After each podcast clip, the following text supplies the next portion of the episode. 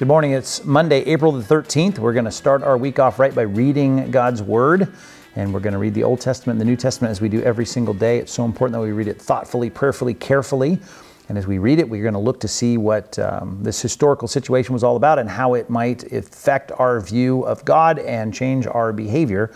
And we'll start with this 13th chapter, which starts to reveal why Saul was a rejected king uh, may look like in tomorrow's reading, God seems to be, you know, kind of rash about getting rid of Saul. But if we really carefully read these chapters leading up to that rejection of Saul, uh, we see his character coming through that he is not the right kind of leader for Israel. He's not the right kind of king. He's not a king after God's own heart. You see him rashly disregarding the authority of the prophet. The prophet is the spokesperson of God, Samuel, and he's not even willing to do what he says. He's not willing to wait for God and His Word to come on this scene as He was instructed. And so that disobedience uh, was key. He's rash and impatient in the next chapter as well with his own son Jonathan. After winning that battle, you start to see him acting toward his son in a way that just completely unacceptable before God. It's not not only not a good example, it um, shows the reason God had to replace Saul with David in the upcoming chapters. So read this unfolding drama, and we'll learn a lot about what. Um,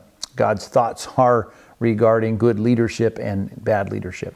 We're also going to start the first half of Luke 14 in our morning's uh, reading here in the New Testament. We're reading about uh, several things as it relates to Jesus doing good even on the Sabbath, and they were going to accuse him because of their fastidious uh, adherence to a lot of man made traditions. They're not, Jesus is not breaking the Sabbath in any way uh, healing. Of course, think about that. No one has the opportunity to do that kind of thing, but he defends that, that he is uh, doing exactly what he ought to do, the good thing on, uh, on Saturday, on the Sabbath that day, and also about the wedding. He's got two parables about the, the wedding feast. And um, very important that we learn from that passage, that second parable in particular, that we have to be ready uh, when we die to meet our Maker. And we've got to be dressed and clothed in Christ, as Paul said in the book of Galatians.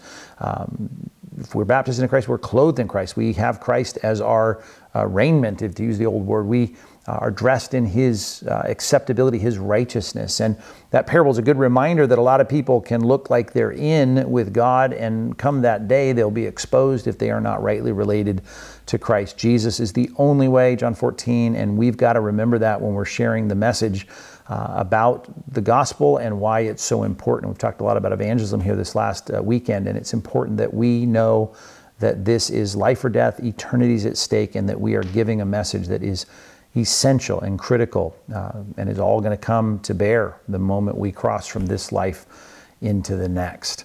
Uh, we've got a one another for today I want you to focus on. Uh, it's found in Ephesians chapter 5 verse 21 and it says that we are to be submitting to one another out of reverence for Christ. So it's a call to submit uh, to one another. It's a great word, hupotasso in Greek. Hupo uh, is under, tasso to align ourselves under. It's obviously has to do with our viewing ourselves in uh, submission in many ways to other people, particularly their needs, their their um, their interests. Even as Paul says in Philippians two, we've got to um, not be haughty, not be prideful, not be conceited, not to place ourselves over other people. As Jesus said, true greatness is not in uh, lording uh, any kind of position over anyone, it's about being a servant of all. Uh, the greatest is going to be like the youngest. And so these pictures of being submitted to one another are critical as we think about what it means to reflect Christ's likeness in our relationships. And it says out of reverence for Christ, because the ultimate authority in our life is Christ. We know we all should be submitted to Christ. And Christ would say, you need to be submitted to one another. Submit yourselves, not just to people that are in positions of authority over you, but uh, as needs arise, as there are interests that are exposed, we need to do what we can to love in a sacrificial way as a servant to one another. There's a real measure of love based on our service to each other. So today, think about yourself as less than, and that's a hard thing for us to do. It grates against our flesh, and to see others as more than, and to be able to say, I want to submit myself to you out of reverence for Christ, and see the good things that come from that kind of humble mindset as we deal with each other today. So submit to one another out of reverence for Christ. We'll keep reading our Bibles, get into that reading right now, and tomorrow we'll be back with you. Leave a comment if you would, and be sure to subscribe so you don't miss a morning devotion as we continue through the Bible.